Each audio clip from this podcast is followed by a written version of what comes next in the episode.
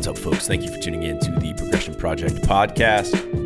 I am your host, Eric Antonson, and this is a foiling series show. Uh, today's guest is my good friend, Mike Pedigo. You know him on Instagram, uh, Flyline Productions. I think it's Flyline underscore Productions.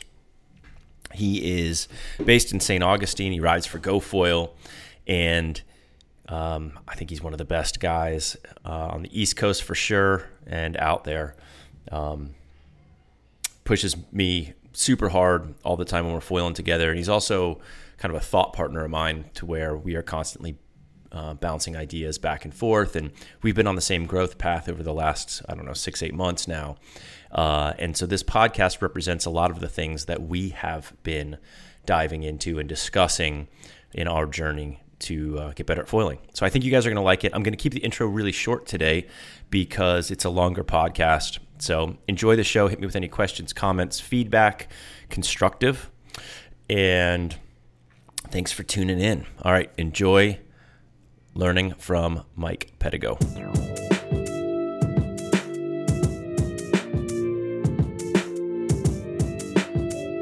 Do you hear my baby in the background? I just heard Banner, yeah.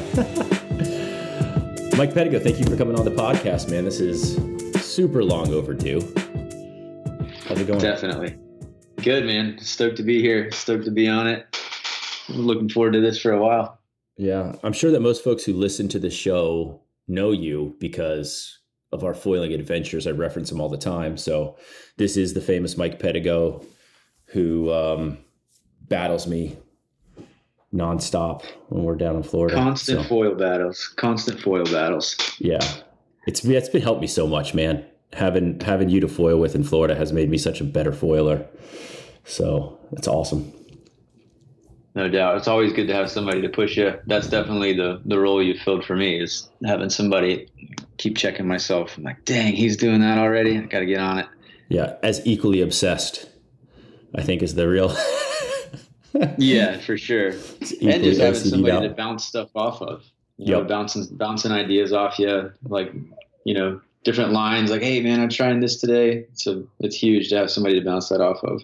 Yeah, some of our conversations, Mike and I talk frequently, um, generally very specifically about foiling. And some of our conversations should have been recorded and been podcast. So I hope we can kind of redo some of those today. But before we dive in, man, um, give everybody a quick history of of who you are, how you got into foiling, your board sport path, maybe even touch on that short movie that you made about passions in your life because I think that's pretty special too. And then we can uh, dive in on foiling. Sure. Um, so basically, I've been involved in water sports since I can remember. I mean, I started surfing at a really young age and became super obsessed with surfing. Like, you know, elementary through junior high, high school, surfing was like all I wanted to do. Um, and then living in Florida, you're kind of challenged being a, you know, if you're in love with surfing and you live in Florida, it's almost like a curse, you know, you're like, you're like, God, I just want to surf. And you just don't, you so rarely get the waves that you really want, you know, to be able to like work on the things you want to work on. Um, so I started, uh, I started kite surfing. I started seeing kite surfers out and I was like, oh man, I got to do that, you know, and I gravitated to that and that took up a, I still bounce back to kite surfing now today, even, and um, that took up a few years. And I, I bounced into um, sup surfing. Um, I did that real heavy. That was like all I wanted to do for a few years. Um, and then I bounced back into longboarding and did um, competitive longboarding and contests and stuff, and just heavily focused on nose riding and loved the feeling of nose riding. Um, that's around when my shaping got real serious too, which uh, we'll probably dive into later. But um, what really I think brought me to foiling all these different water sports that I've gotten into, uh, when I saw foiling coming about on the internet, I realized how applicable it was to our local conditions here. And I was like, man, like I have, I have to do that. It was like this un, undeniable like gravitation that pulled me towards that sport, you know. And um, I had a buddy, uh, Dave Slimp, in town who had one of the first generation slingshots. I think it was like a slingshot gamma or something. The thing's like a brick. It's like full on steel, you know, looks like a death machine. but he hit me up one day and he's like, dude, I got this, I got this hydrofoil. You got to come try this. Uh, he's got a couple skis. So we went out and, um, and I gave it a shot and went through all the same learning curves that all, you know, all your listeners have probably gone through in foiling, you know, with the breach out of the water, immediate nosedive, weird turny feels. And eventually I started kind of dialing it and I loved the feeling of the glide. And, um, and he pulled me into my first wave on the shoals and that was it. It was it was over for me. I was like, I will sell whatever I need to sell, even if, even if it's like my body on the streets. I am going to get into the sport. you know what I mean? so like, yeah, I could couldn't think of another way to tell you how bad I wanted it, but that's the first thing that came to mind. but yeah, maybe, so maybe I we could go uh, there in this podcast. See why that's the first thing you went to. right? Uh, that'll be another deep dive. Yeah, so I um I, I planted the seed with my wife. I'm like, look, this is I, I'm gonna have to do this. Like, I'm sorry, but this is something I have to do.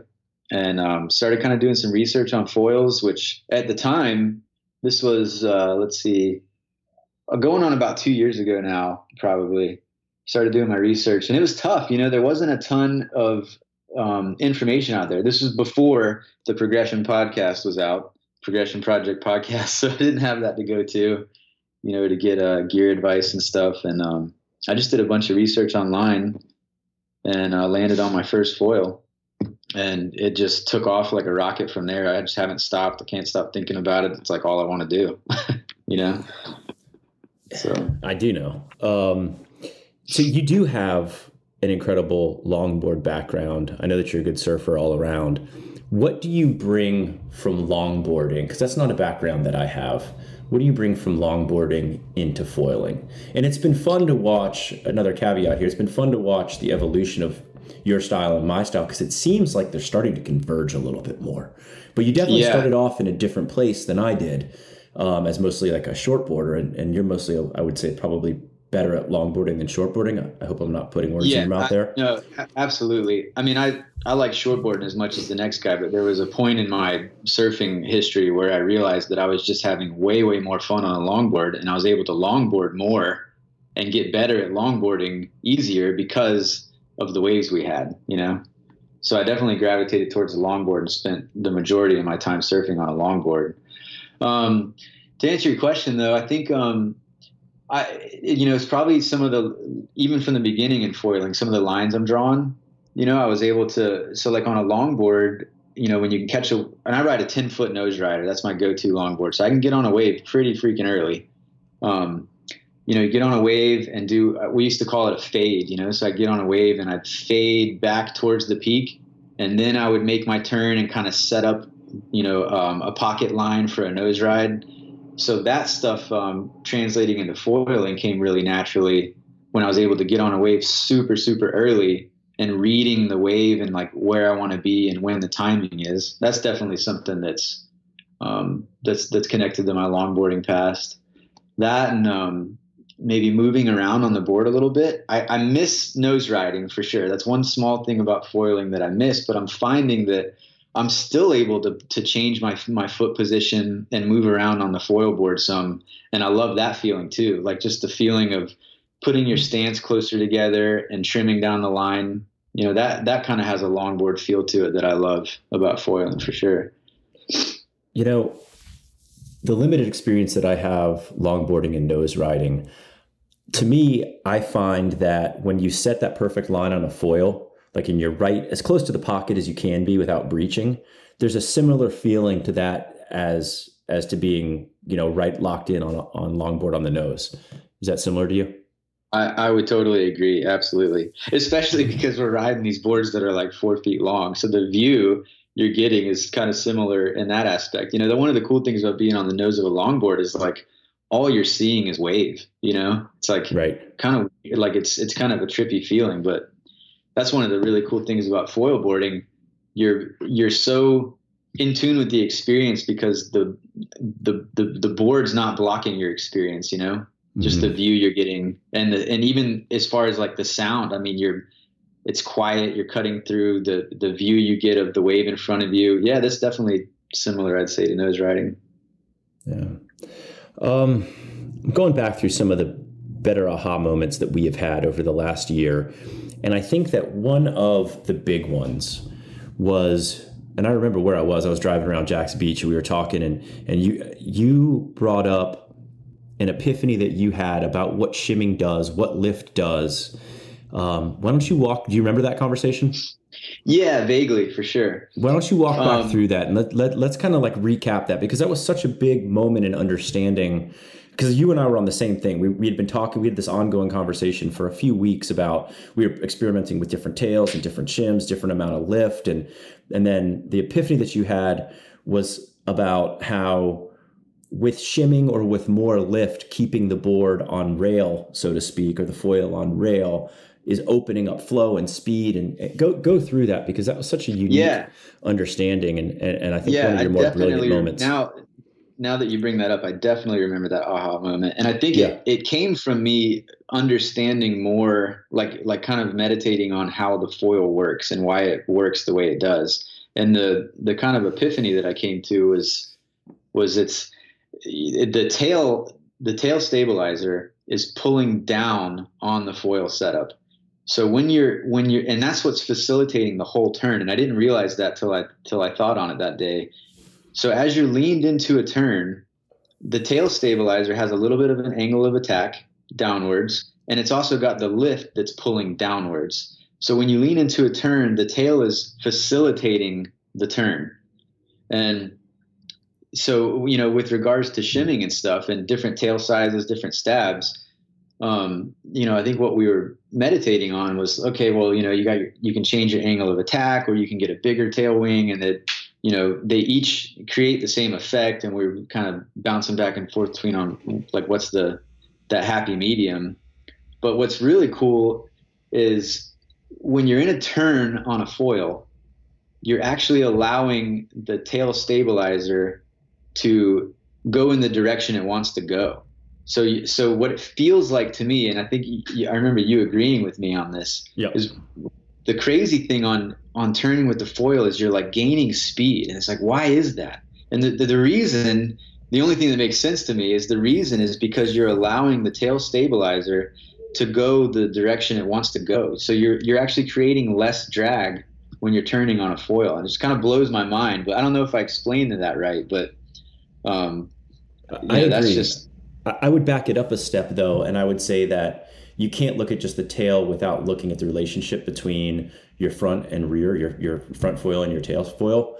And so the two in combination have an optimal angle of attack through the water or radius of turn through the water. And so if you are leveled out going straight, but the foil wants to lift and you're putting more weight forward, you're increasing drag to flatten out where the foil actually wants to, to go. Yes.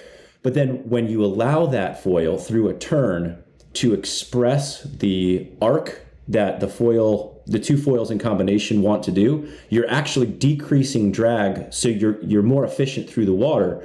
And so with a shimmed uh, foil or with a foil that's that's uh, a tail, a front wing that's balanced more for more lift, it's actually balanced for a tighter arc. And so the yes. more you keep that turning. So if you think like one of the Kiahi small wave videos, or I don't know, some of the stuff that Kane does, um, you're more efficient, you're faster through the water, and so you actually are accelerating the whole time. And that was such a that was such a like I understood Kiahi surfing more through watching through through that level of understanding, and then going back and, and watching his videos, and then for the last couple months, that's really been what I've been trying to optimize, which is going much faster through turning, which is not just a pump through turning. You know, like his the Zane podcast, Zane was talking about how you can pump through turning, and you can do that. But it's really the understanding that you're accelerating. The foil is more efficient as you're turning, and so by continually turning, you're able to to be more efficient in the water. There's less drag. You're able to go faster, and then you're also going back and forth across the power of the wave. So there's yes. there's more speed there as well. Um, and I think when like surfing a long time ago, I reformat like the way that I look at it, the framework of my brain is this whole optimization of energy, con- conservation of energy, um, and then using energy in a turn and when to burn energy high on a wave, when to maintain it low on a wave. And then I kind of, that mindset through that conversation that we had really made sense to me in foiling. And I was like, okay, this is, this is big. And then now through trying to express that, I'm able to surf smaller, less lifty waves or less lifty wings sure. and smaller waves. And yeah, it's I awesome. think you did you ex, you just explained that really really well. That definitely resonates with me. And that man, just to add on that a little more, that's something I've noticed um, is a big difference between. Um, not to pump up our, our level because we've got a long way to go for sure. But somebody, you know, uh, riders on our level versus newer riders, you know, when there's when newer riders are surfing waves, that there's so much more pumping going on, and I, I watch that and I'm seeing the wave they're on sometimes, and I'm like, man, they don't need to be pumping right there. You know, they need to be turning, or they need to uh, trim a you know a better line via turning. You right. know, and I, I just I see that a lot, and uh, I think some people watch foiling. You know, it just it looks like so much pumping, and you know, even when people are on waves, they're doing the monkey jump. You know, whatever. Some of the foil haters would say stuff like that, but it doesn't need to be that way. Like if you learn to use the foil to its most efficient manner, you know, and then as a double edged like or a perfect um, combo, you're using the wave too because you're turning more. Right. The speed you can obtain is mind blowing, and then when you do those cutbacks and you come back to the curl with so much speed that you like you don't even know what to do with it. You know, that's that's something that surfing can't just can't give you. Yeah. Yeah, the feeling so, of accelerating yeah, through a turn is one of the things that I find so special about foiling because you don't get that necessarily in in in other board sports. Usually, you're burning speed.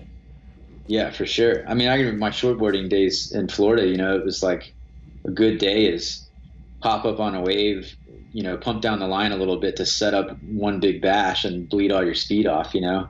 Yep. And uh, and now it's like a totally different mindset as far as speed goes, and you know how to maintain it and what I can do with it bleeding off speed on a foil is like a whole different animal you know like you really have to think about that and draw super different lines to bleed off speed on a foil how do you do it i i'm kind of my goal is always kind of using the bottom of the wave. You know i want to get as far out in front of the wave as i can. That's kind of my go-to for bleeding off speed and that also helps set up a top turn you know? Mm-hmm. But you but you kind of have to have the right section of the wave too. So like if it's a super mellow wave i can't really get way out in front of the wave and into the flats. You know so then you you kind of you have to do face turns. But if you have a pockety wave that jacks up i'll use that steepness and get and try to get as far out in front of the wave as i can into the flats then set up my turn and then i can get a little bit more vertical um, you know on my top turn. So that and uh, like fade lines too like like i was talking about with the longboard you know so like maybe not drop straight down a wave and get to the flats. Maybe i drop down and back towards the curl a little bit so that by the time i i actually do my bottom turn i'm a little closer to the curl when i do my top turn those are the lines you have to think about on a foil versus a surfboard you know yeah i mean that's something that you and i in, in foiling in you know jacksonville st augustine so much the foil is a lot faster than most of the waves.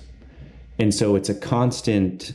I mean, I actually will a lot of times ride bigger wings so that I am more in tune with the speed of the wave versus outrunning everything. Even on, you know, and this is something that Adam Bennett and I have been kind of like texting back and forth about. And he wants to go as fast as possible all the time, but he's, you know, that next level up from where I'm at. And right. for me, still, it's easier to let me mute that. I always forget that. I'm, I'm sorry, guys. Um, uh, it's easier for me to maybe ride a little bit bigger of a wing with a little bit more drag, so that my speed is matched to the wave. So my my lines are a little bit more surfy than they would be. I feel like I can fit in the waves a little bit better. Um, sure. Sometimes with with a slower speed wing. Yeah, um, I, I totally get that. I mean, like, you know, yeah, watching you on your your 190 versus versus you on a um, you know one of your bigger MFCs or something, you can see the difference in the surfing right there. Yeah, you know. Yeah, yeah, for sure. So, so you ride uh, GoFoil now? Yeah, um, I've been I've been on GoFoil for almost a year now, um, and I'm and I'm loving it. I started on um, I started on a slingshot setup, and nothing against slingshot, but it's just not um, it's not there to the level that you know I, I want my gear to be. And you're talking um, about first generation slingshot. Yeah, I had yeah, the 84 I, yeah, that too ride that engine. So I, I mean, they've come a long way. I'm sure they're really good now, but but that first generation GoFoil stuff was like a weapon. Yeah. So the, so starting sorry, on the slingshot, slingshot. stuff. Um, I was on a 76 Infinity, which was I, I, pretty much learned on that one in the surf. That's where my prone surfing started with that wing, and I made my first connection with that wing. Um, and I wanted to pump better, so I bumped up to the to the 84, which is just this monster wing, you know. And um, and I definitely was making more connections with that one, and I was pumping better, but it was still super super fatiguing. One thing I will say about the slingshot gear is it's definitely surfy. Like you know, those those wings lend to you know a much more natural surfy feel than some of the other high aspect stuff that you kind of have to get used to. Right. Um, but on that slingshot, it was just heavy, and I and I still wanted more. And I went to this uh, foil contest in Cocoa Beach, and I was watching guys pumping around on GoFoils, and that was around the time when the GL series first came out. And I was like, oh my god, man! Like I'm blowing it. I got to have one of those. So basically go back to my wife again and like, hey babe, look, I, I gotta have now. Like, you know, you're seeing a trend here probably, but so um, so I started making steps to make that happen, and um, through uh, through a local surf shop down here. Um, I kind of got a hookup through with Alex, and um, he got me on some gear for real cheap. And I, I honestly, I haven't looked back. Um, it's been super fun. There's so many different. Um, and I'm not trying to do a GoFoil plug here. I'm just, it's uh, there's so many different wing options I have now. I have access to all the GL series. I mean, it's like and everything in between. You know, all the options are there with GoFoil. So it's been super fun um, getting on getting on those wings and seeing what they can do. And those are the wings that bounce me into the high aspect stuff, which is a whole nother level of efficiency that just blows my mind every time I every time I go. You know. So that's a good segue into the most like DMs that I get are about pumping, pumping efficiency, getting better at pumping. And that's a journey that you and I kind of went on together in a lot of ways. For sure. And I'd say that you are, I mean, as good as probably almost anybody out there at pumping. You're better than I am because you have better cardio. That's all. Yeah, you always say that. I don't know why you say that, but whatever. We'll get we'll get um, past that. I got some years on you, brother. But uh, um, yeah, it's it's it's it's terrible foiling with Mike because he can stay up for like an extra minute than I can. But I try, and then I about puke every time. So, um, but go through your journey in pumping, what you've learned, and what you know. I was actually looking. I almost sent you this clip the other day because your pumping style and my pumping style have converged as well. It's almost like a mirror image mm-hmm. now. And you and I have been on the same path for efficiency and pumping, and we're similar body size. I got maybe 10 pounds on you right now, but we have both optimized to being like really, really close in mechanics. So either we're both on the right path or we've taken a wrong wrong path somewhere. But talk, talk right. about what has you know what what are the big aha moments along your pumping journey? What are you thinking about when you pump different wings, high aspect versus more surf wings? Um, For sure. And then we can have a conversation around this because that's something that everybody wants to get better at.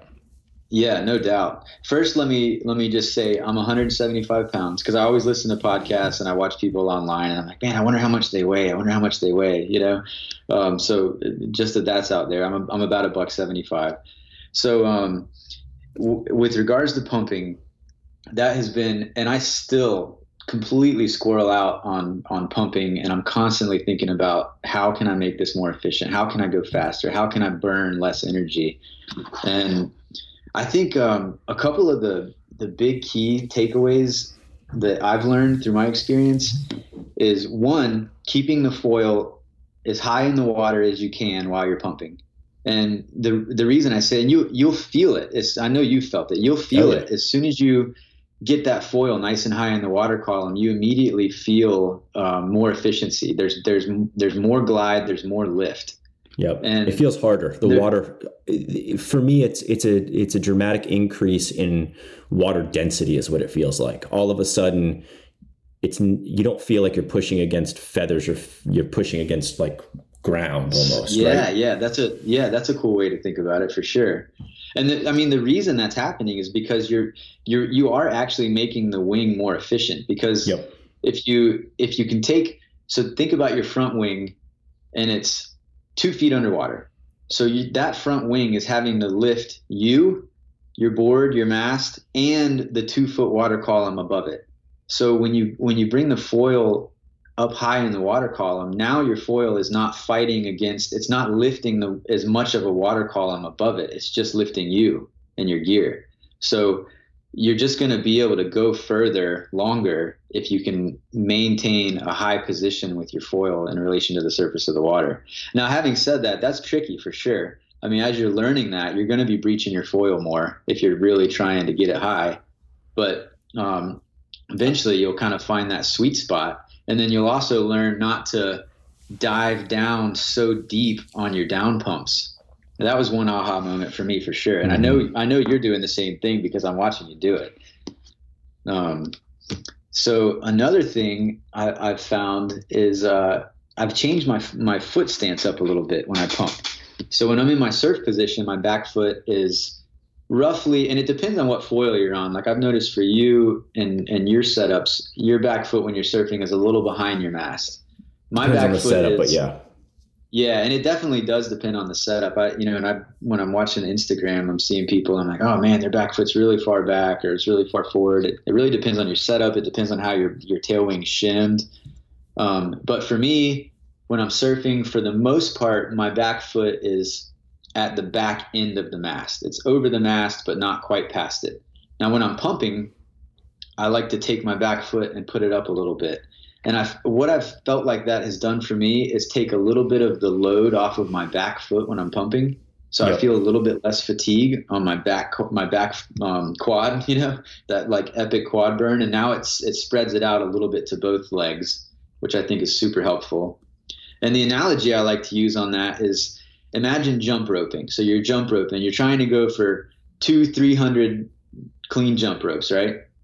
So your feet are going to be close together and you're going to be just popping. It's just like a little, a little blip every time you jump rope, right? You're not jumping super high. Your feet are nice and close together and you're just doing your little, your little blip.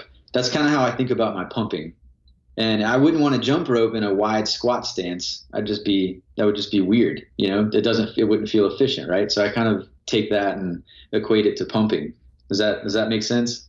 Yeah, hundred percent. All that is accurate in my uh, in my experience for sure. You you move your stance up a little bit when you're pumping, don't you? I do. I try to move my front foot back now too.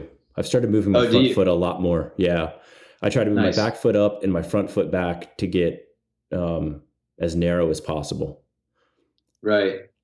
Yeah, that's something I, I, I, don't see beginners, you know, beginners learning to pump. They don't they don't ever move their foot stance. And I mean, it, it take you know, you kind of have to dial it in before you're ready to take that leap into changing your foot stance up a little bit. But I mean, I, I just feel like it changes your efficiency so much when you can when you can do that. Yep. You know, there's it, it, it makes everything more sensitive though too. So beginners shouldn't necessarily be, be thinking about the first right, thing right. To, to narrow your stance sure. because you know, the closer your feet are together, the more sensitive the the movement between the weight balance between front and back foot is. So at the beginning, it's probably good to have a wider stance until you start to understand the rhythm, until you're really comfortable. It's just like the whole what you were saying there before about you see people pumping on waves and they're not turning. Well, to turn for efficiency, those turns are are fairly difficult to do. So if you're still at the point where you're pumping to maintain speed, you're probably not ready yet to start thinking about turning for speed. You should be pretty efficient in turning and understand that mm-hmm. before you before, you don't want to get ahead of these steps because it might set you back. Just a yeah, I, w- I would agree. I would agree for sure. But I think when you're at the when once you get to the point when you're you're able to pump all the way back out to the lineup, maybe you're making your you know your your first few connection turns you know you're pulling off shoulders and you're you're comfortable with pumping and now you're thinking to yourself man i just want to go further i want to, i want to burn less and be more efficient that's when you start thinking about inching up that back foot a little bit you know, closing your stance just a yep. little bit so you can do that like jump rope type pump versus a versus like a you know squat like you're you know a jump from a squat from a wide squat. Yeah, that's how I think about it. Um, a couple of notes there, some things I thought about while you were going through that. Um, one, you were talking about breaching. I think that when you're learning to stay high, if you're in flat water, that breach is not a dangerous breach. I've never come close to hitting my foil breaching in flat water falling over the front. It's only when you're breaching and you have wave energy that's then going to bring your foil back towards you. So that's a pretty safe breach. And I think that you should get used to playing around with breaching as you're pumping and then being able to hear because you can I hear it before I feel it. I yeah. hear the water yeah, start to sure. suck. And once yep. you hear that water start to suck, you know how high you are and you know that you're like mm-hmm. you're about to lose lift as soon as you start to ventilate it all off of that front wing. So so that's a good. Um, you should get really sensitive I, at feeling when you're about to breach. And for me, it's auditory.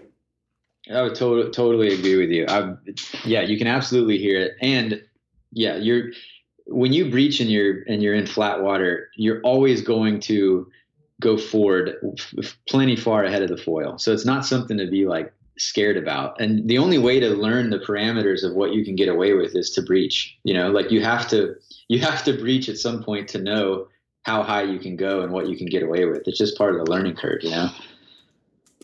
Yeah, 100%.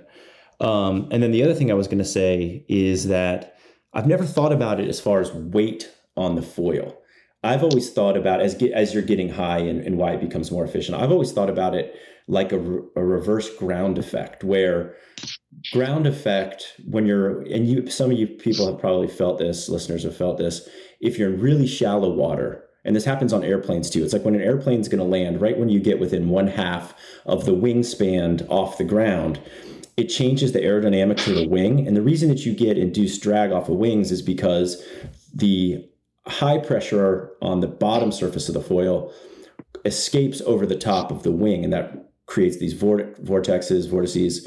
And so that's where your induced drag comes from. Once you get within one half of the wingspan to the ground, that air can no longer escape, can no longer roll over onto the top and create that induced drag. So all of a sudden, you get this extra boost. It's why when planes are taking off, they have to have enough speed to continue through the ground effect, or when they're landing, they have to burn enough speed to actually land because you're going to hit that, you know, ground effect, and then you're going to have more lift.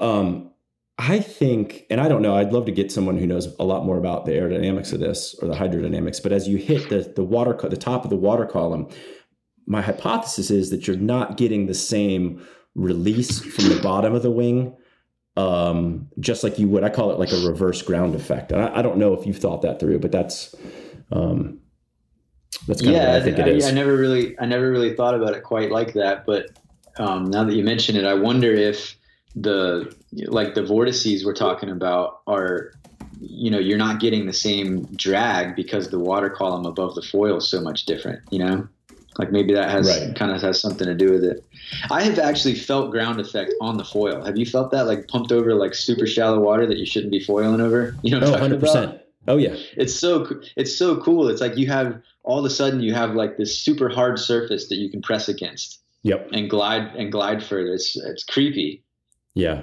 Yeah, but I love it. One more thing I just thought about um, with pumping and um, and height and breaching. Another thing that I'll do um, to to check myself on on how high I'm going is I'll actually when I'm pumping sometimes if I'm not about to make a wave connection or something or if I'm just practicing on flat water, I'll look down at my foil and I'll see I'll see my front wing and sometimes I look down and I'm like, oh man, I can be higher. I yep, need to be higher. I do the same thing. Yeah, so I'll check myself. You know, that's something. I mean, as people are learning to pump and and really trying to be more efficient, especially if you're doing something like dock starts or something, man, look down, look down and see where you're at. If you don't even see your foil because because it's so deep in the water that you, you know you need to come up. You know, get higher. I'm always telling people that when we're doing dock starts, like you know, I feel like I'm always yelling at them, get higher, get higher. You know, so yeah, it's definitely something you can do also. Yeah. What about body mechanics? What about arm swing? Um, yeah, man. Rhythm is a whole. Yeah, rhythm is definitely a whole nother thing. Um, I think like I always man, Kane is he's probably my my top idol as far as pumping goes. You know, and right. and um I, I love the way the way he pumps, the way his mechanics are. Having said that, I think everybody has, you know, it's almost like deadlifts. Like you watch people do deadlifts, and there's a certain way to safely do a deadlift, but depending on your um, on your structure, you know, my deadlift might look a lot different than somebody's deadlift that's four foot ten. You know, yep. So like, there's there's definitely that that comes into play. So you kind of have to to some extent do what feels the most natural for you as far as like translating energy upwards. You know, when you're jumping, but um, past that, the the rhythm is so huge. Like the arm swing you know, when you're really trying to get some distance and be efficient, I think the arm swing is super helpful. Um, so you're not fighting your you're not fighting your arms. You swing them forward, you swing them back, you know, and it's just a, a pendulum. Like there's there's very little energy I'm putting into my arms. It just kind of happens naturally, and then what everything that happens in my arms? lower body goes with it. What, what do you um, think about like what what are you trying to? Because I actually think about arm stuff a lot, and, and we've never talked about this, so this will be interesting. Yeah, we haven't. Um, I let's see, like if you imagine a box jump, you know, I don't know how much your your listeners work out or, or do this stuff, so I'm, I'm using some workout. Not as much as you, Mike. May not help, but if you're if you're trying to, jump up onto a box, you know, think about what your arms are going to do. You know, your arms start out at your side, maybe even a little behind you, and then as you jump, as you're at the bottom, you're compressing for your jump. You're throwing your arms up into the air, and it's taking weight off of your torso for the rest of the jump.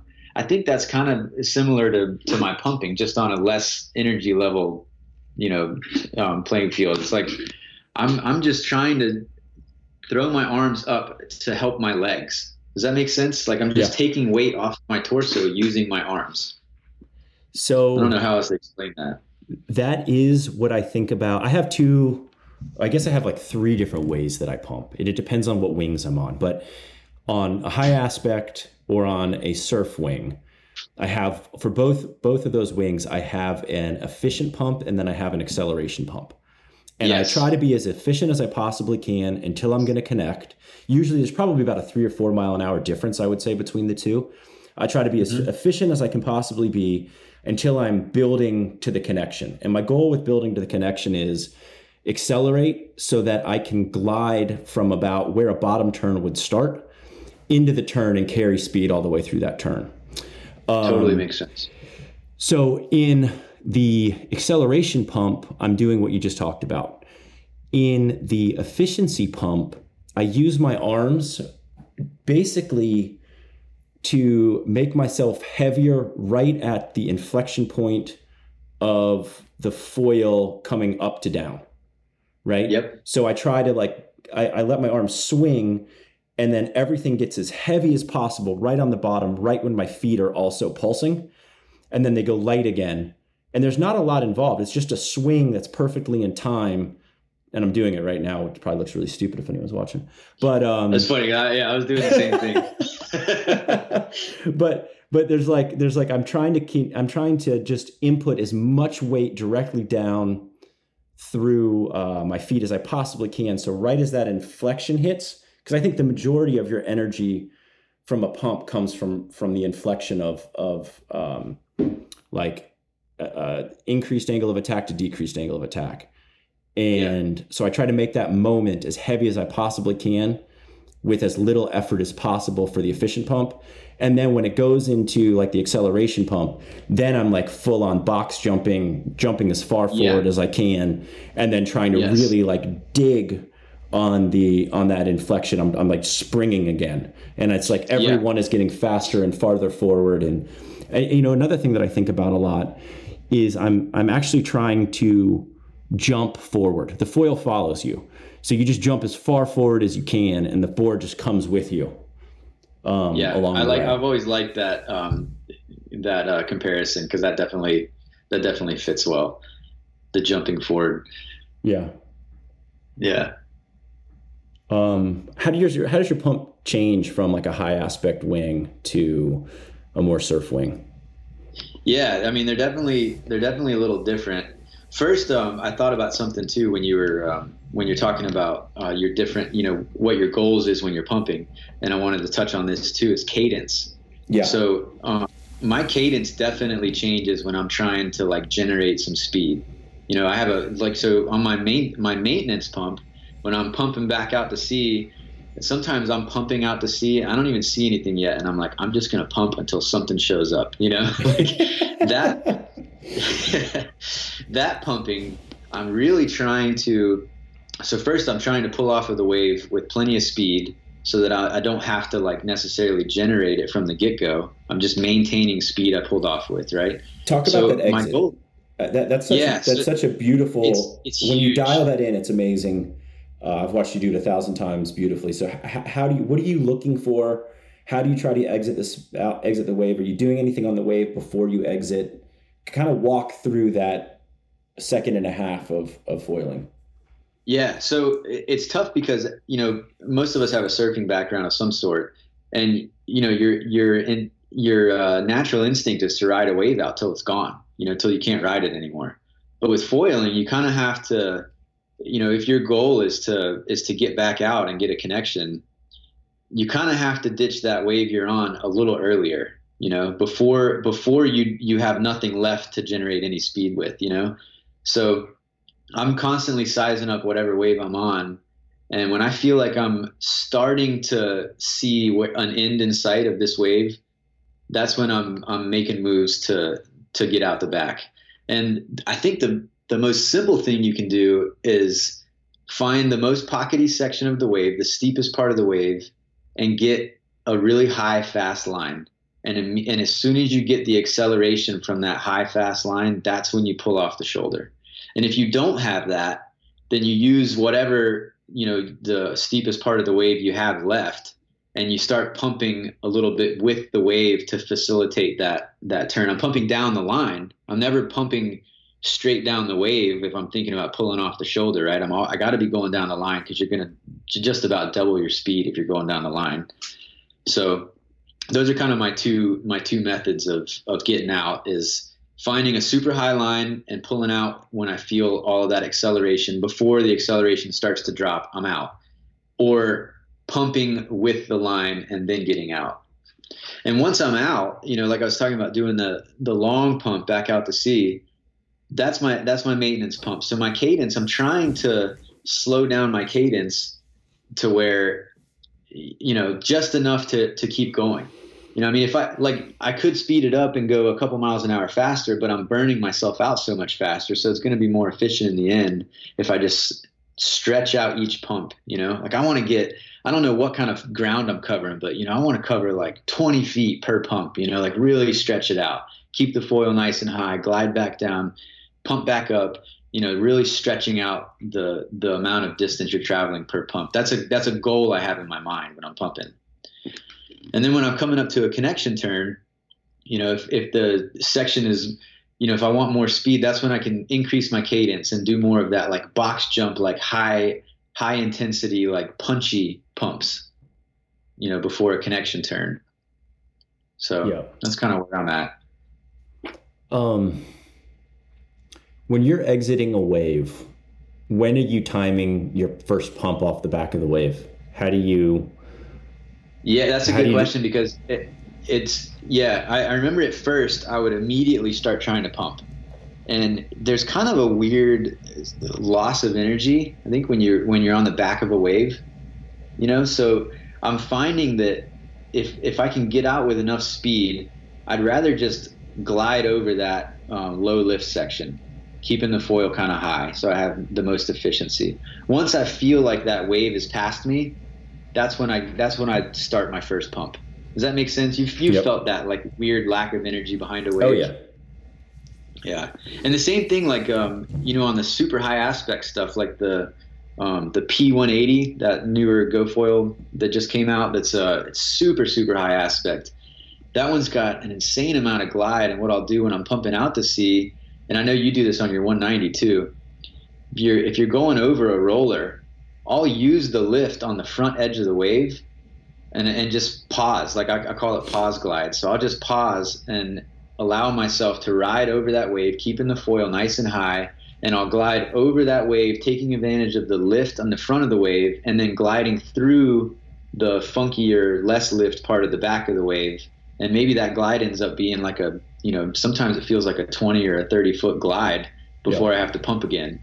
But I haven't, you know, I, I could pump two or three times in the mix of that, or I could just choose to be more efficient and glide over that whole thing and just take advantage of that little bit of extra lift, get through the funky section in the back, and then get back into my into my uh, maintenance cadence. Yeah, I call it leveling up. I feel like you get like a free level up. I yeah. look at pumping like this height versus speed versus energy problem, and oncoming waves give you a free opportunity to get high again, which gives you like potential energy to then yeah. utilize for yeah, glide. Yeah, yeah, exactly. So now you're now you're higher and you can glide down on the backside of the wave. Yeah, that that's a that's a good way to, to think about it. Yeah, for sure. Um, all right. So something else that you do and I do, and from different. It's cool because you and I have such similar interests, but we've come at these things from from different places. And I shape boards vast majority of my shaping has been in CAD programs and U shape boards, and you are just an incredible craftsman, a hand craftsman of of shaping things. And so it's been fun to to have these conversations because we we come at it from a different place. But your foil boards are amazing. Um, for anyone who wants to check them out, Flyline Productions on Instagram.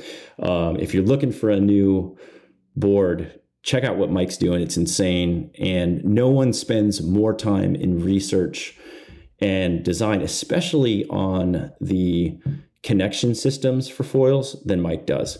And a lot of the insights that I have gotten over the last year have come from our conversations, things that you have tested.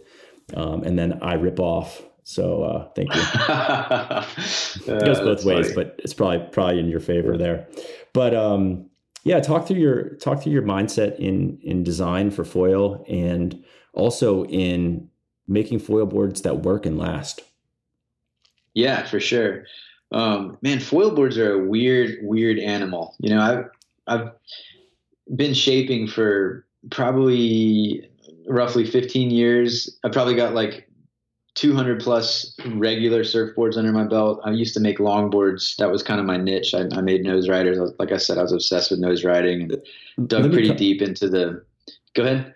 I was going to say, let me cut in here for a second because this is funny. When I was learning to glass, I started out shaping on a computer and outsourcing glassing, and I figured I was getting ripped off, and I was getting ripped off. But I was like, you know what? This is stupid. Like, I know that if I ever want to be able to hire someone to do something, I need to know how to do it myself. I'm going to learn how to glass.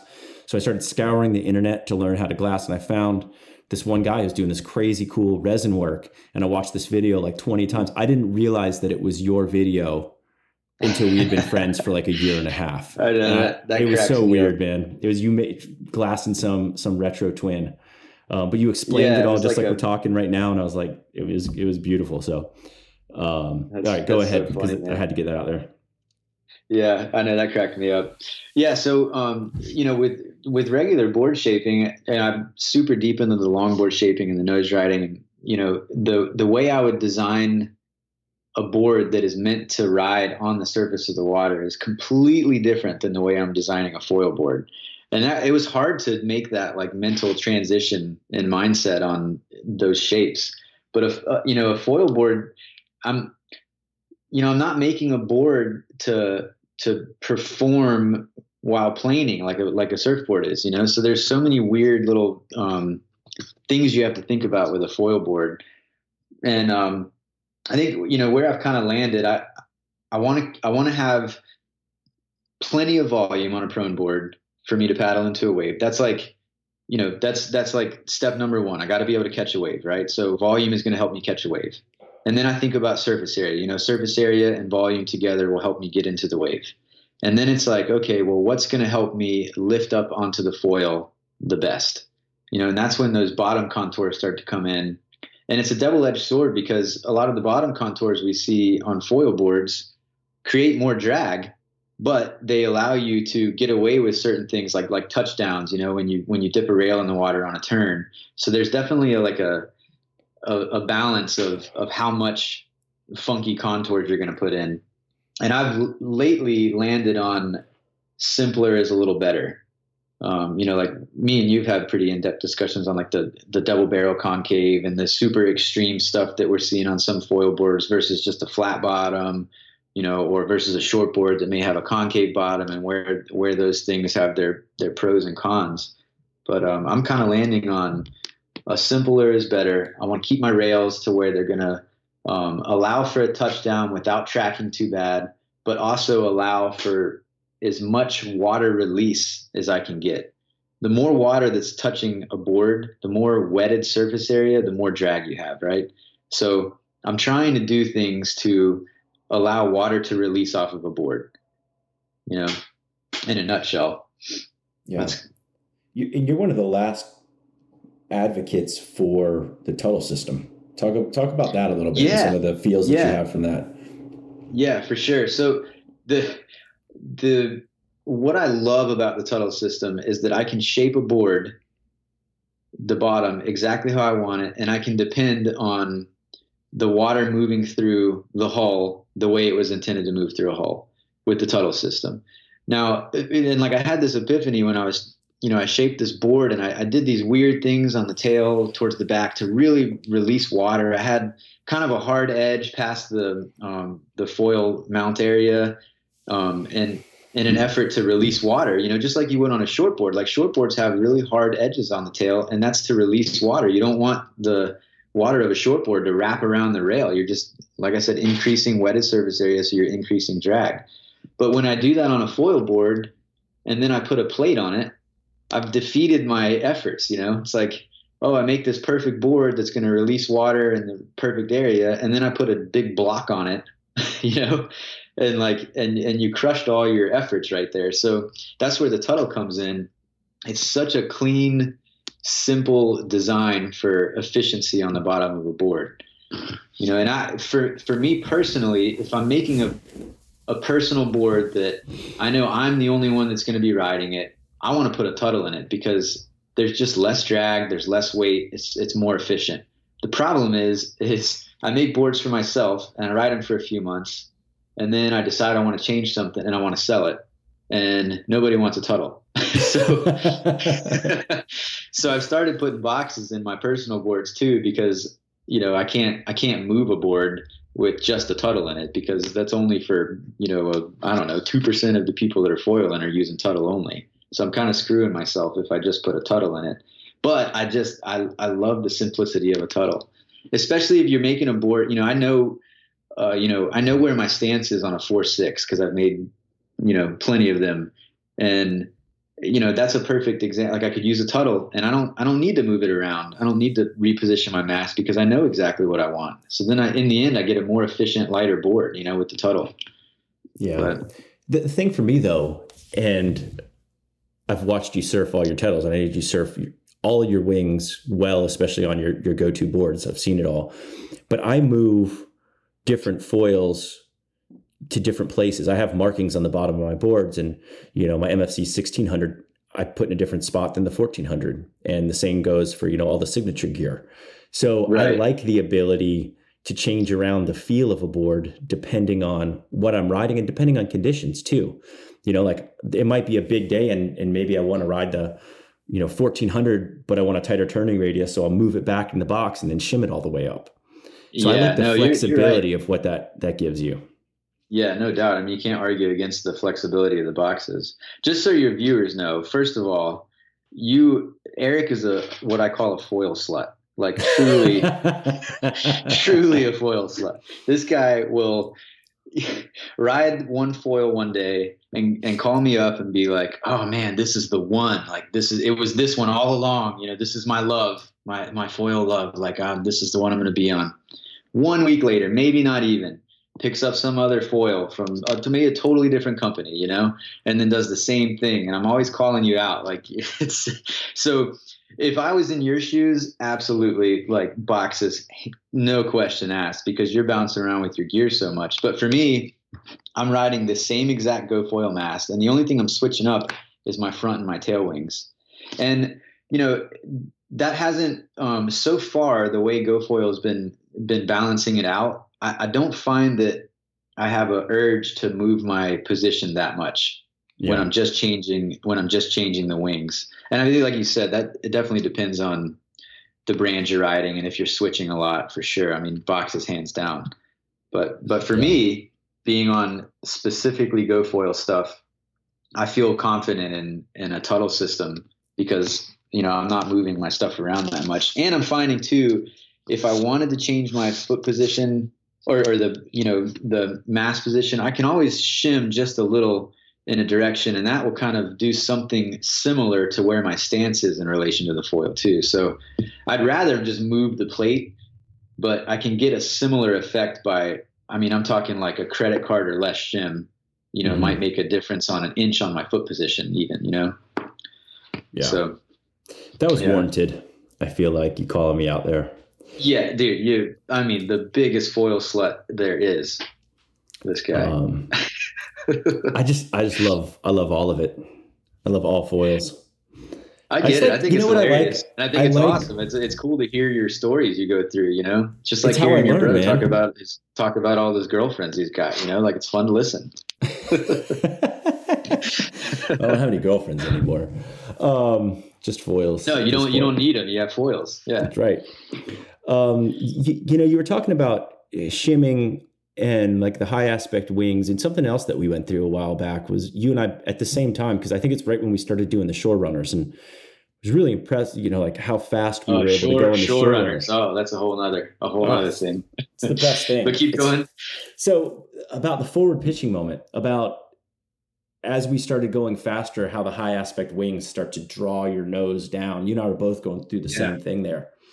Yeah, for um, sure it's such an interesting feeling to start to top out a wing and to feel how the lift changes. And at the beginning, when you're going fast, you start feeling it on that front foot. But then as you increase speed, increase speed, now all of a sudden you're back foot weighted. Um, yeah. Such a cool, cool moment. Right. Yeah, that's definitely a weird, a weird feeling and something I've, I've kind of tried to balance out for you know like in in uh, like my GL two ten for instance, if I put too small of a tail stabilizer on that, I get a much earlier forward pitching moment yep. in speed than I than I would otherwise. So you know, whereas in a super small wave, it might feel really good on connection turns and stuff like that.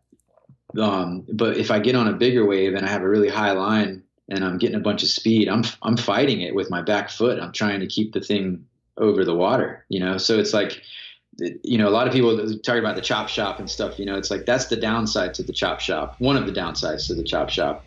You, you may, you may just decrease your, your speed range of your foil essentially because you're not going to be able to control it when you get all that forward pitching. Right. You know? How much is that controllable by shim though? Um, that's a good question. I, and that's something I've, I've played with, uh, quite a bit. And, um, I, you're you're definitely you can only shim to a certain extent, you know, and I don't know what the degrees is, like the numbers, like the, the hard numbers on it.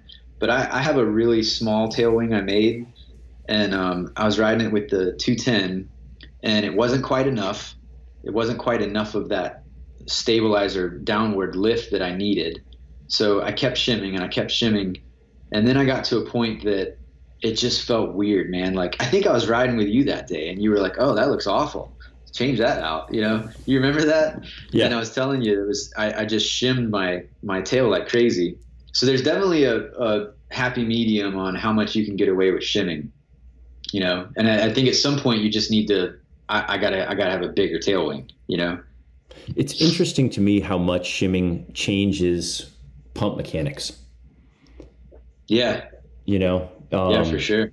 I mean, it slows you down, but there's certain wings I think pump better, and there's certain wings that I, you know, like the 190 shimmed, I think pumps not nearly as good, but the MFC stuff shimmed, I really like pumping it. Um, yeah, yeah, it'd be fun. I, to, um, go ahead. I was just gonna say, um, you know, I've always kind of like mentally thought through, like, man, what if I just you know, because I've always noticed the smaller and smaller I go in my tail wing, the, the faster I'm going. You know, it's de- it's definitely less drag, especially if you're not compensating by shimming a ton. It's definitely less drag, and I'm like, man, what like, do I need a tail wing? You know, could I just could I go all the way and just knock out all that drag? And in theory, in theory, I think you would have the fastest setup to travel through the water. But the problem is you wouldn't be able to control it at all. Like with pumping, you you there's nothing to press on behind you. I think your stance would have to be like so short. It would just be uncontrollable. So there's a certain point where, you know, with like, you know, chopping tail wings down and getting super small to increase your efficiency, where you're decreasing your efficiency because you're just not able to control it. Does that make sense? Absolutely. I mean, fish and fish and birds have tails. Yeah, and there, yeah, there you go. That's a because because they have to. Right. Yeah. Because they like to turn and not get eaten. Yeah. Um, man, there's so much that we could go into here. What, what do you What do you want to talk about? Oh man. Um, let's. Oh, dude, let's talk about shore runners. okay, let's talk about shore runners. I just, I just I think, love shore runners. I think it's the most untapped piece of foiling it's, so far it's so untapped. So for for the for the listeners that don't really maybe know much about what we have local conditions wise, you know, we're living in Florida on the East Coast, and you know we get we get marginally decent surf from time to time, but for the most part we're limited to pretty small waves, perfect foil waves, right? This is why I'm so foil brained because now I finally live in a perfect place for one of the water sports I wanted to do. But we also get a lot of we get a lot of these northeasters like Florida, North Florida especially is known for getting these northeasters and what happens on our coast is we get these sideways swells so our coast runs north to south and when you get this hard north or north northeast wind we just get these you get these wind bumps it's it's always short period because it's a wind swell but they just run right down the beach and I was looking at it one day and I'm like man like if I just go with it, I wonder how far I could go and how many connections I can make and um, and luckily where I live in St. Augustine, we can drive on the beach. So I had my wife come out with me one day, and um, and just uh, kind of follow me along the coast. And I just stayed just in the surf line, like kind of like right just outside of the surf line, I guess you could say. Like I'm not doing a true downwinder in deep water. Um, I'm in the surf line, but the angle of the swell, I'm able to just catch left after left after left. And the pumping is easier because you have the wind going with you. And it's such a cool dynamic to pump down the shore and connect dots. And I'm finding I can I can capture energy in the weirdest little places, like the smallest little wind chop, especially with these super high aspect wings. I'm, I'm catching energy. And I'll go a mile at a time or more on on one one wave catch, you know, just making like 10, 15 plus connections. And it's just, it's just mind blowing how fun that is and how untapped it is. Like I'll go through a six mile downwinder and not see a single person in the water, you know? And I'm like, I'm having so much fun and nobody else is touching on that. All the surfers that are sitting at home, like wishing the surf was better. And I'm like, dude, you guys are blowing it, you know? And it's amazing how fast you go yeah, yeah. I mean, I'm clock. I've got um recently got one of the Apple watches and um, using some of those surf apps. I mean, I'm I'm clocking over 20 miles an hour pretty frequently on heavier wind um, shore running conditions. And we're calling it shore runners because it's not really a true downwinder like you see the guys doing in Hawaii when they're in like a thousand feet of water and they're riding like deep water swells. I mean, I'm still riding waves that will break soon, you know. So we're just running down the shore and it's amazing. And nobody does it except for me and you, basically. yep. it, it is probably the thing that I, the biggest surprise in foiling to me was how fun that was so far. Yeah, for sure. Especially when take, the conditions line up right. To take a day that you would never look at as a surfer and to have it be one of the most fun things you can you can do. You know what? Like my last few were the first that I did on the MFC setup, and that even like blew me away. That wing is so efficient. Uh, there's so little drag that once you have speed, it's easy to keep it. And yeah. the turning is so good on it. All of a sudden, the shore runners turned into just, you know, half a mile, like legit surfing, like carving. Yeah. You know, don't go upwind too much, but you know, just top turn, bottom turn, like in the pocket type stuff, and uh, just unreal. Yeah, I do the same thing. So for me, it's like you know, depending on the conditions, I might look at it and say, oh, I want to be on the 180 today, like, and get some super long, easy glides and easy pumps. Or I might go, oh man, some of those connection turns look like they could be sick. Like, let me, let me put my 140 on today. And, you know, and then, and then the session kind of changes from the goal being, you know, connecting dots with super efficient pumping and glides to connecting dots with you know much more surfy moves you know but still going downwind and still go, you know entering connections with more speed than I would before because I've got a little wind at my back and I've yep. you know maybe ridden some some wind swell energy in between two waves. It's such a weird dynamic, man. It's so cool. It, it is so fun, and when you can get it, what you'll have happen a whole lot. And I like the southeast winds more, the south winds more because I'm regular foot. That's because you're regular, yeah. Yeah, it's so much more fun. And Mike likes going front side, so he likes the nor'easters more. But on both in both in both situations, you get like a pretty much uh, perpendicular to the beach wave, and then you get the heavy angled north or south swell.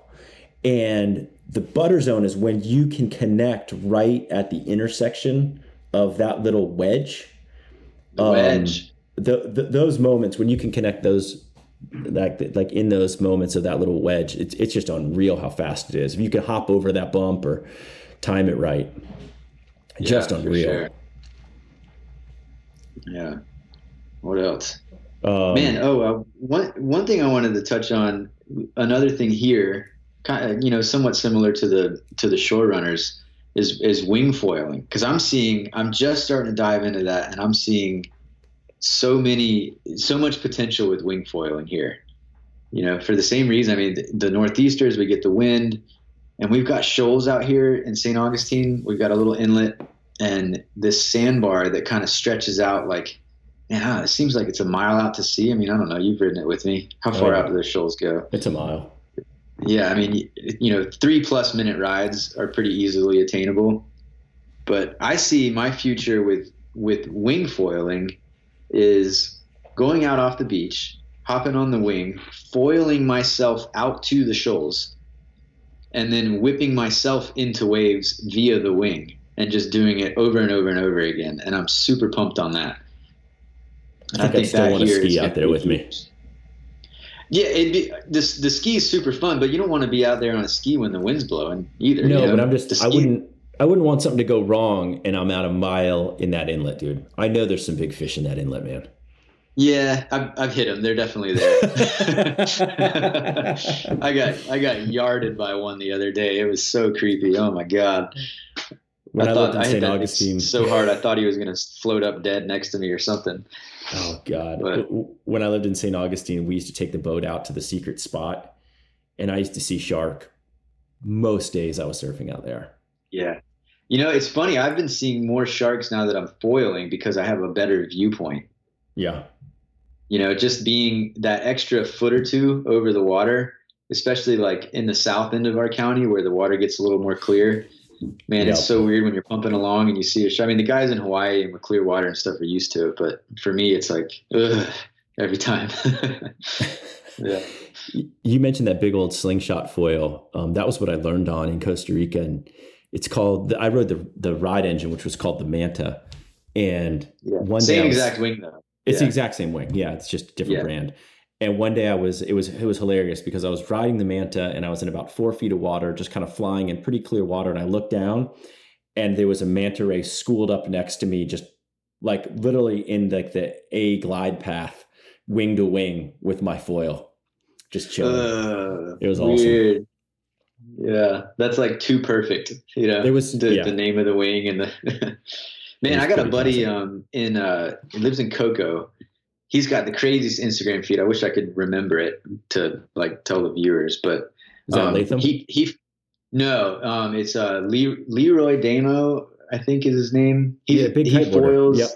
Yeah, yeah, big kiteboarder, right? Yep. Dude, you hop on hop on his Instagram and watch. He went kite foiling when the spinner sharks were running through. Like they they kind of migrate, and they got better clear water down there, like Cocoa Jupiter area, and these sharks will like they'll follow the foil because like the foil is kind of buzzing you know? Like you get that hum at some point and um, especially with kite foils because they're getting they're going so fast like at some point every foil is gonna do some sort of weird little hum you know? And these sharks were like following his his tail stabilizer like so curious about it because it was making that buzz. And it's the coolest video. I think he had his gopro attached to the kite so you could see straight down into the water. Oh wow. And um, and to see the way the sharks reacted to that was a little trippy. And I, I try not to think about that when I'm in the surf line, you know. But um, did yeah, you see what just I happened to, to Michel sure. Perez? No. Um, go check out Michel Bourez's Instagram if you guys haven't done it yet. He was doing a downwinder in Tahiti uh, a couple days ago, and a hammerhead hit his foil and took off his back wing. Oh, dude, it's the buzz. I'm telling you.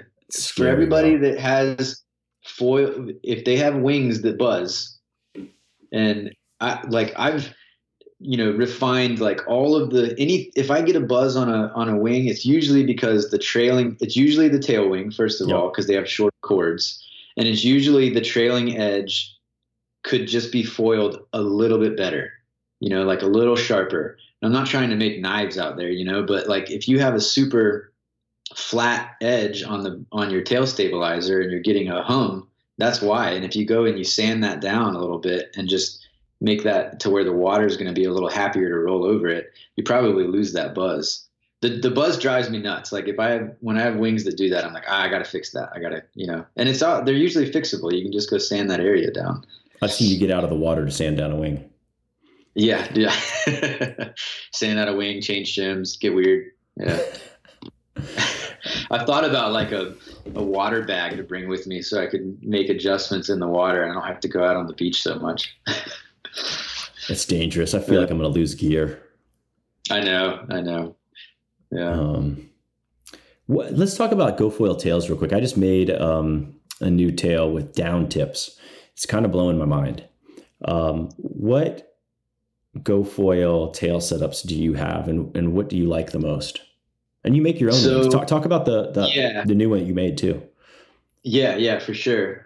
Um, GoFoil's got um, let's see, they've got it's a 18 inch flat one. I think this is the one that pairs pretty good with like the GL 210s or the or a 240 or 180, like the slightly bigger high aspect stuff.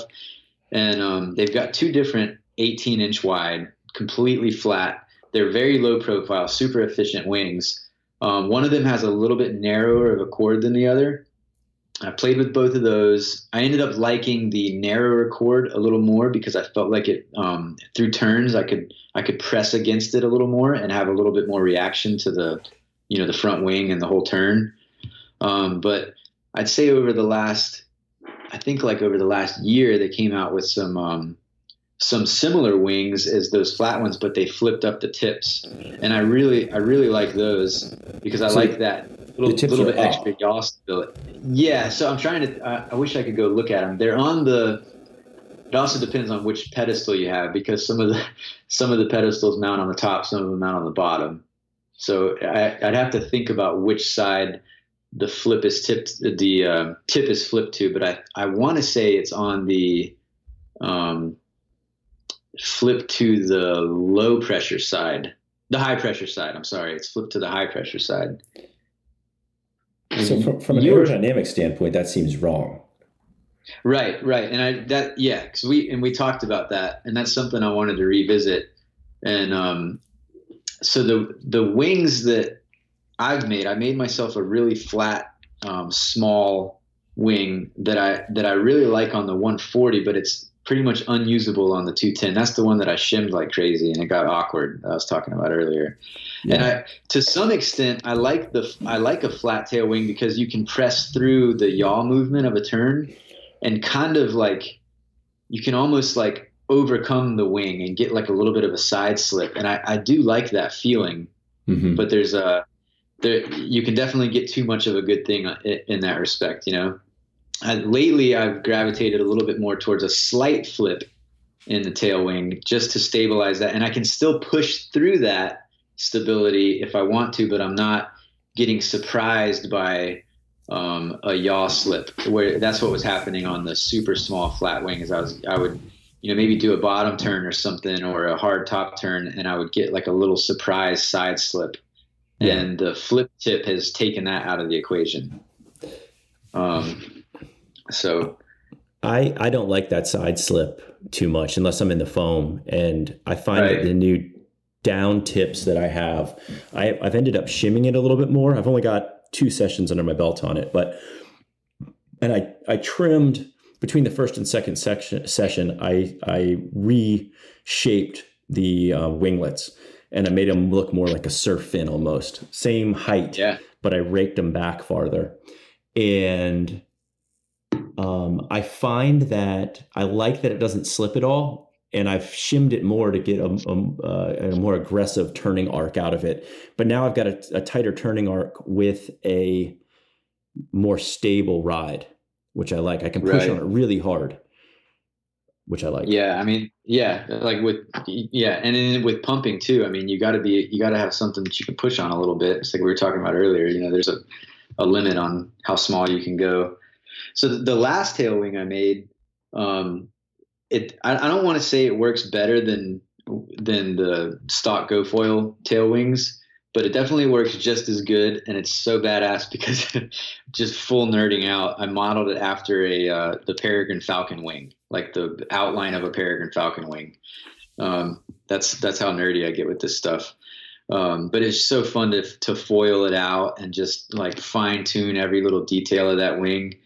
And that's one cool thing about when you get a foil setup like the GoFoils that have a really simple um, tail stabilizer mount. You can do stuff like that. So I can take leftover carbon fiber scraps from my boards I'm making and lay up a you know lay up a bunch of carbon fiber and and make a make a new tail wing. You know, and that's super fun. Um, but I don't I don't think it works better than than what what I have stock from GoFoil. It's just fun to play around with, you know, new things and it just looks so badass. I love it. I think it's also fun to ride stuff you made. Yeah, yeah, for sure. You know, for sure. Um, well, right on, man. I'm running up into about a 10 minute deadline I've got here.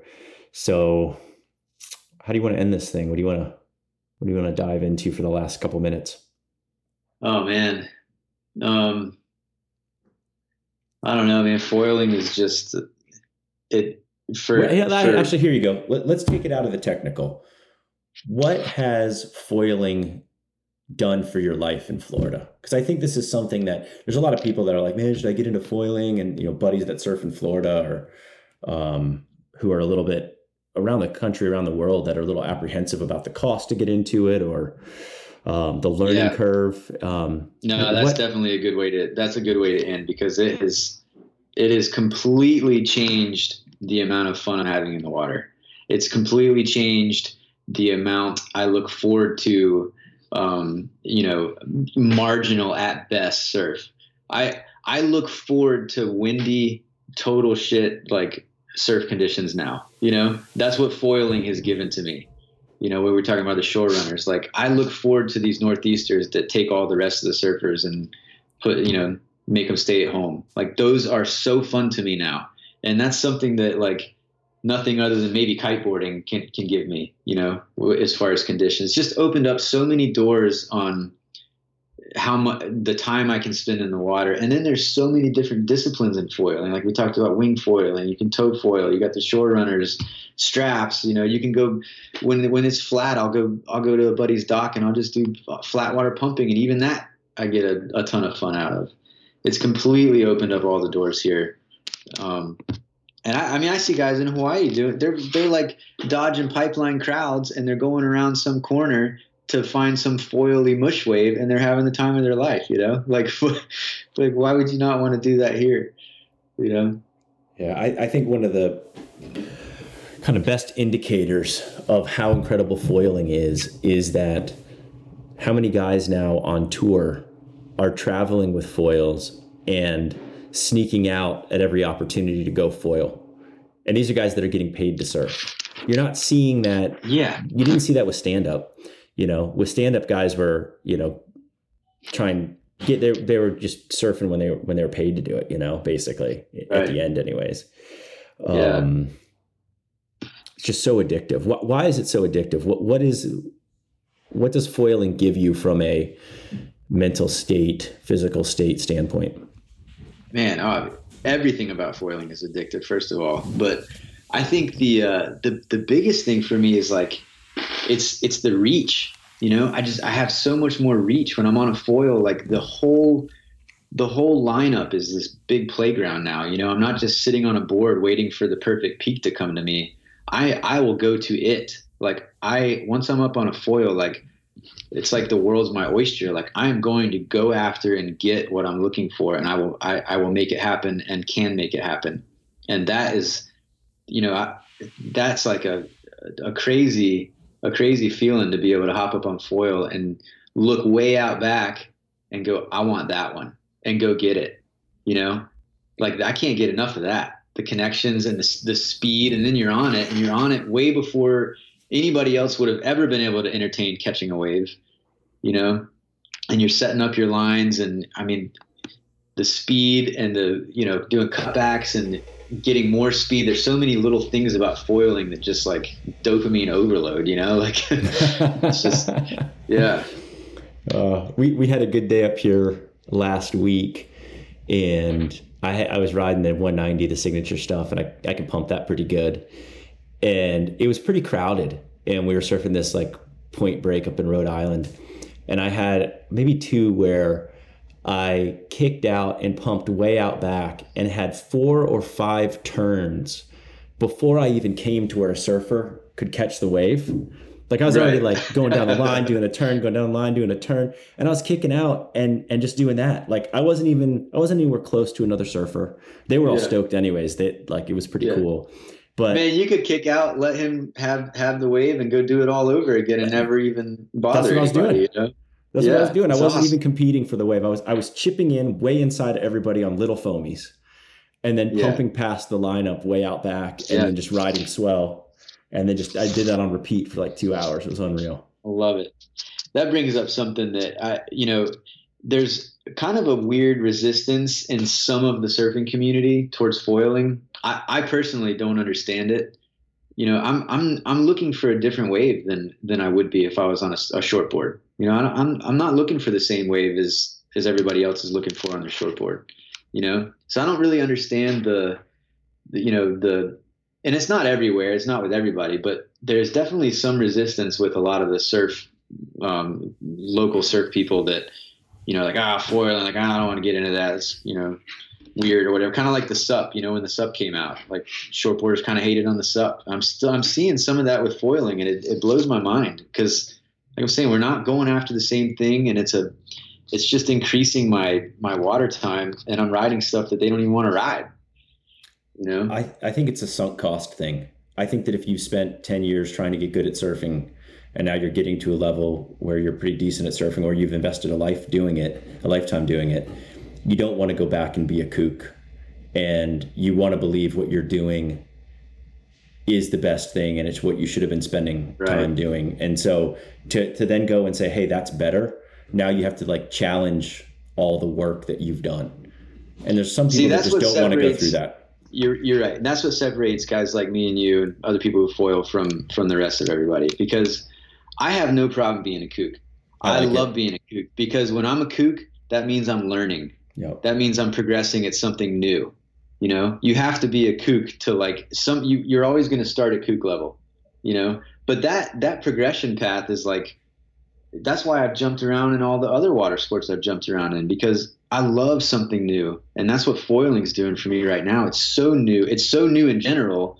And then it's so new to me that I like I just can't get enough of the progression. Every time I go out, it's like, you know, I'm I'm just learning. And that's so fun, you know. But that takes a certain person. I mean, like I you know, you're like that and a lot of other foilers have a mindset like that and I have no shame in being a kook to learn something new. So I, I just can't, I can't, you know, I can't see that side of it because I just, I, I do not care. I will look like a kook if that means learning foiling, you know? What I say to folks is it worth being really bad and having to go through the learning process to change, especially in Florida, the East Coast types, to, to change where you live to be epic. It's basically like with a year's yeah. worth of work, you can live in one of the world's best surf spots it seems like yeah. such a no-brainer to me. It seems like the it very is, best is. investment that you could possibly make. I have no desire to go on surf trips anymore. Yeah. I mean, because yeah, you can go get best before, evers. Yeah, day. exactly. It feels like you know, it feels like a surf trip sometimes when I'm when we're foiling because we oh, just get it so good. It's so good. It's so fun. And it just feels like you just apparated down to Nica or something. You know. Yep. Unreal. Yep. Right on, man. All right. So, how do people find you? How do they buy your boards? Which I think everybody, if you're looking for a board, go check out what Mike does. It's insane.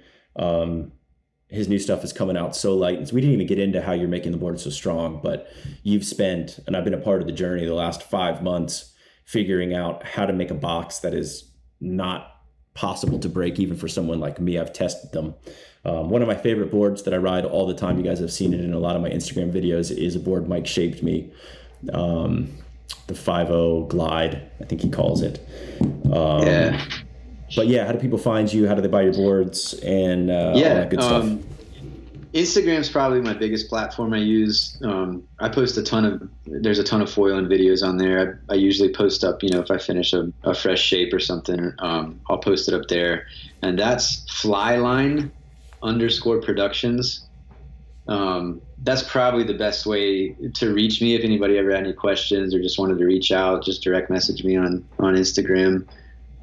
Um, and hit up Mike with questions because of everyone I talk to, Mike spends as much, if not more, time thinking about all this stuff. So if you have a question about something, hit up Mike. I'm sure he'll respond. I love Dan. Yeah, uh, yeah, yeah, for sure. I'm I'm constantly thinking on this stuff, and I have a bad habit of over answering questions because I just my mind just goes so deep in it, you know, all the time. But um, yeah, I'd love to love to answer any questions and have people reach out about stuff for sure. Right on, man. Well, this was long overdue. We'll do it again. Um, stoked we finally uh, recorded a pod. We've been talking about this for like the last six months, so finally yeah, put it sure. together. yeah, man. All right, brother. Right on, man. Thanks, Eric. It's good times.